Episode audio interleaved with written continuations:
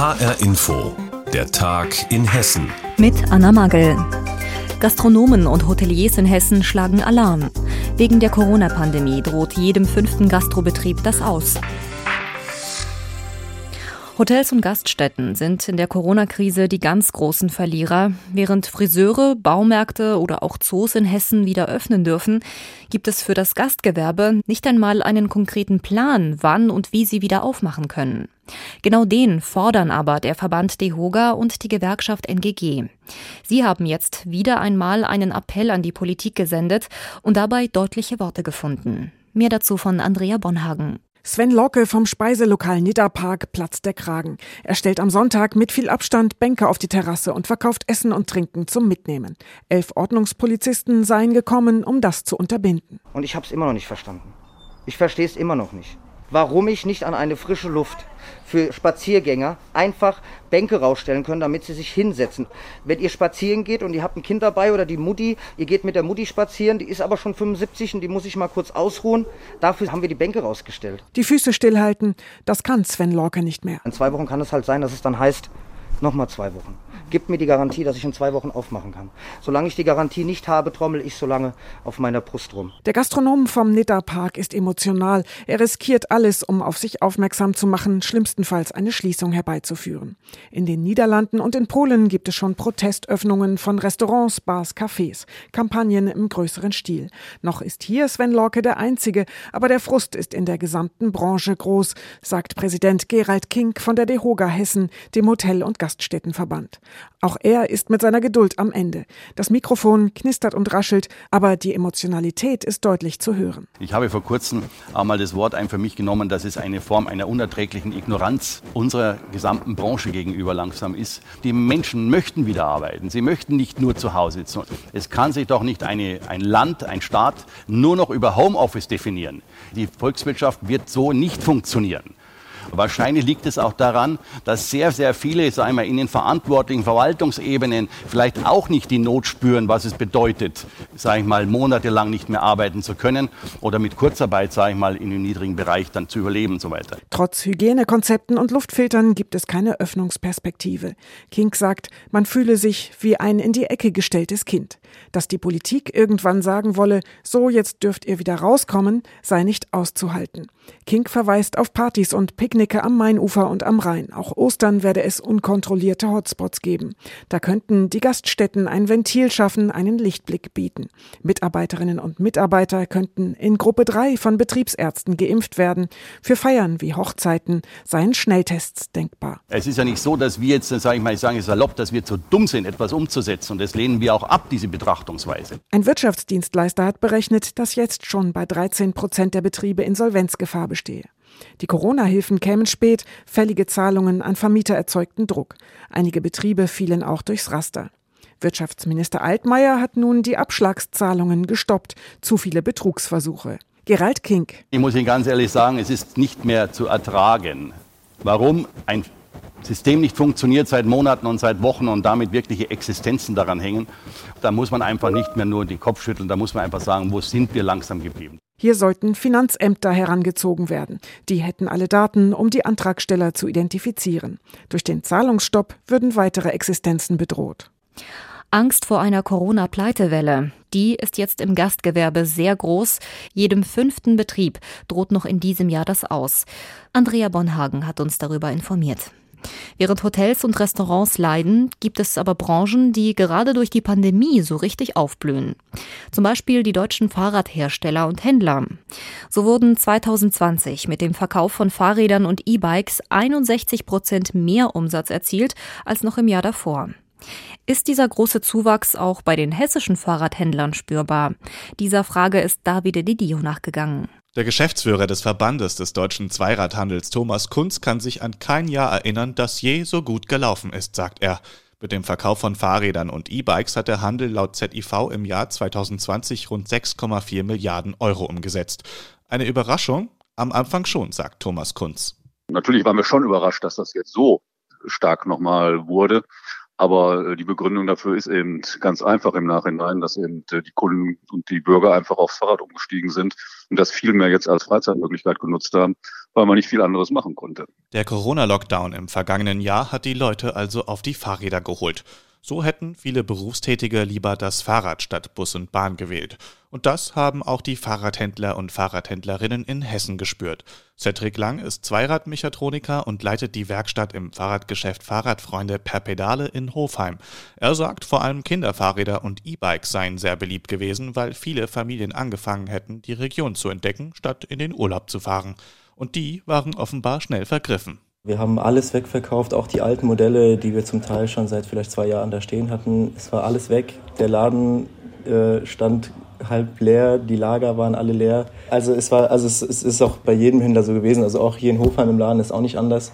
Wenn wir jetzt runter ins Lager gehen, wo sonst irgendwie 700 Räder standen, stehen jetzt acht oder zehn. Also das ist wirklich heftig. Wer ein neues Rad will, müsse sich jetzt auf lange Wartezeiten einstellen, sagt er. Jedenfalls lief das Jahr 2020 für das Fahrradgeschäft so gut, dass sie expandieren konnten, sagt Lang.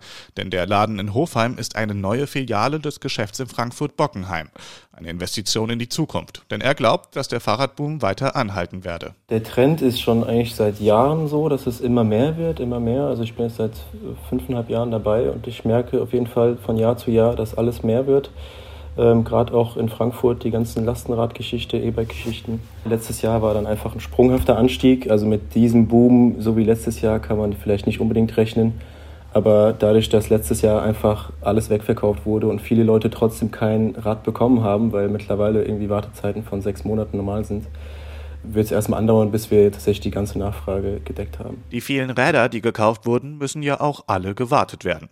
So wie lang geht aber auch der Verband des deutschen Zweiradhandels davon aus, dass der Trend Richtung Fahrrad auch nach der Pandemie bestehen bleibt. Wir glauben schon, dass wir auf dem Niveau, wo wir jetzt sind, auch bleiben werden. Natürlich werden die Zuwachsraten nicht mehr so hoch sein, aber es ist eben so, dass wenn man der Pandemie was Positives abfinden will, dann ist das für die Fahrradbranche das, dass wirklich viele Kunden aufs Fahrrad umgestiegen sind, weil sie das als Freizeitaktivität gefunden haben. Und da geht es auch nicht nur um E-Bikes, sondern auch normale Fahrräder. Und wenn man da einmal Spaß dran gefunden hat, wie bei allen Dingen, dann macht man es gerne weiter. Insofern gehen wir davon aus, dass das äh, von der Umsatzgröße her nachhaltig bleibt. Die Zuwachsraten werden sich natürlich relativieren, das ist klar. Die Branche blickt also auf ein gutes Jahr zurück. Und der Boom rund um Fahrräder und E-Bikes wird wahrscheinlich noch anhalten. Run aufs Rad. Wegen der Corona-Pandemie hat die Fahrradbranche profitiert und im Jahr 2020 besonders hohe Umsätze erzielt. Infos dazu hatte Davide Didio. Seit Montag heißt es wieder kleiner Einkaufsbummel durch die Stadt und endlich wieder in den Geschäften vor Ort einkaufen. Naja, fast. Die Geschäfte dürfen ja nur mit Termin wieder Kunden empfangen.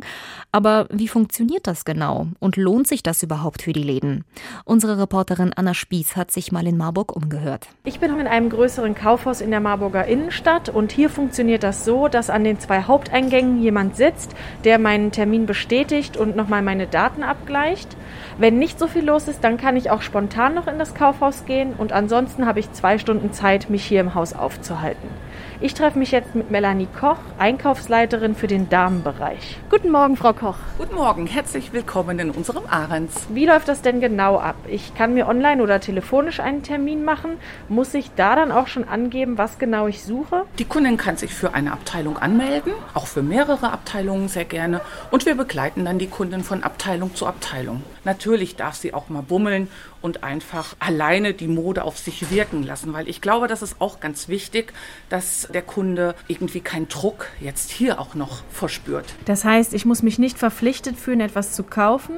Ich kann mir aber vorstellen, dass das einigen schwerfällt, vielleicht auch gerade in kleineren Geschäften. Wie ist denn da Ihre Erfahrung aus den ersten Tagen? Unsere Telefonleitung hat nicht mehr stillgestanden. Wir spüren, dass die Kunden einfach Bedarf haben, wieder rauszugehen, Mode zu entdecken und einfach mit Spaß wieder auf die Straße zu gehen. Es gibt aber auch Läden, vor allem kleinere, die noch zu sind, zum Beispiel in der Marburger Oberstadt. Für die lohnt es sich vielleicht noch nicht wieder aufzumachen.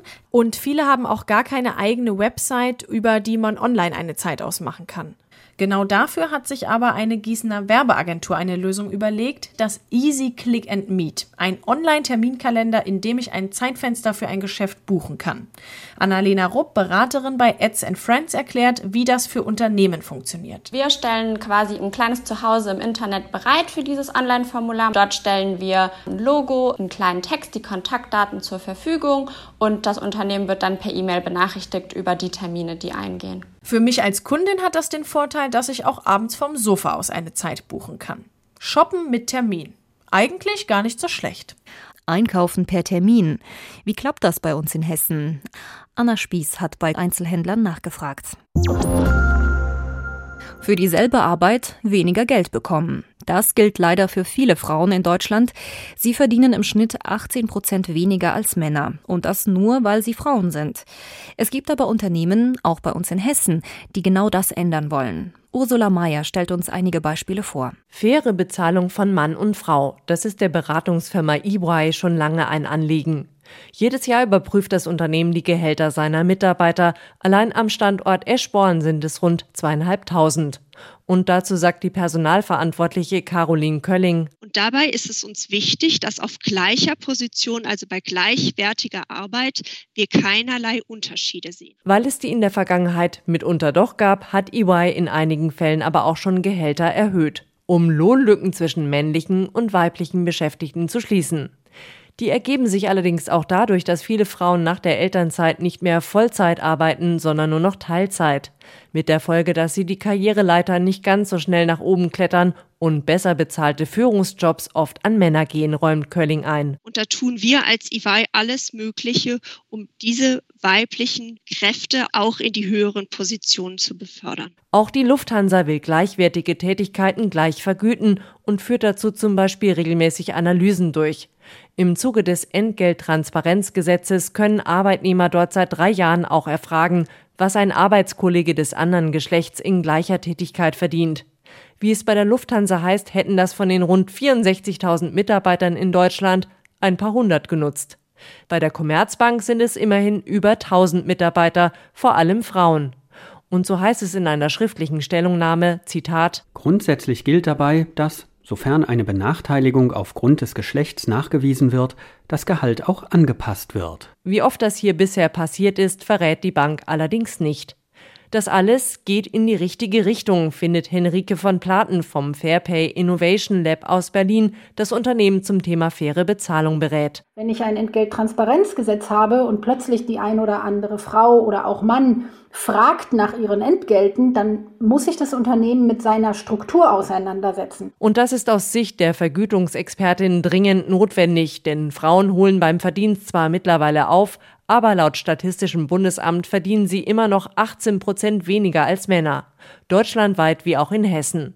Und so sagt von Platen, wenn ich in den Banken- und Finanz- und Versicherungsbereich reingucke, in diese Dienstleistungen, dann liegt der Gap bei 24 Prozent. Das ist also einfach eine Branche, die schlechter dasteht als der Durchschnitt. Denn in den obersten Bankenetagen sind noch weniger Frauen vertreten als in anderen Branchen. Wenn sich das ändert und Lohnlücken geschlossen werden, bringt das am Ende aber nicht nur den Mitarbeitern etwas, meint Henrike von Platen, sondern auch den Arbeitgebern. Denn wenn sie fair bezahlen, können sie damit künftig auch neue Fachkräfte leichter gewinnen. Wie fair und gleich zahlen hessische Unternehmen? Dieser Frage ist Ursula Mayer nachgegangen anlässlich des Equal Pay Day. In vielen Berufen verdienen Frauen nämlich immer noch deutlich weniger als Männer, obwohl sie dieselbe Arbeit machen. Und das war der Tag in Hessen mit Anna Magel. Die Sendung gibt es auch als Podcast auf hrinforadio.de.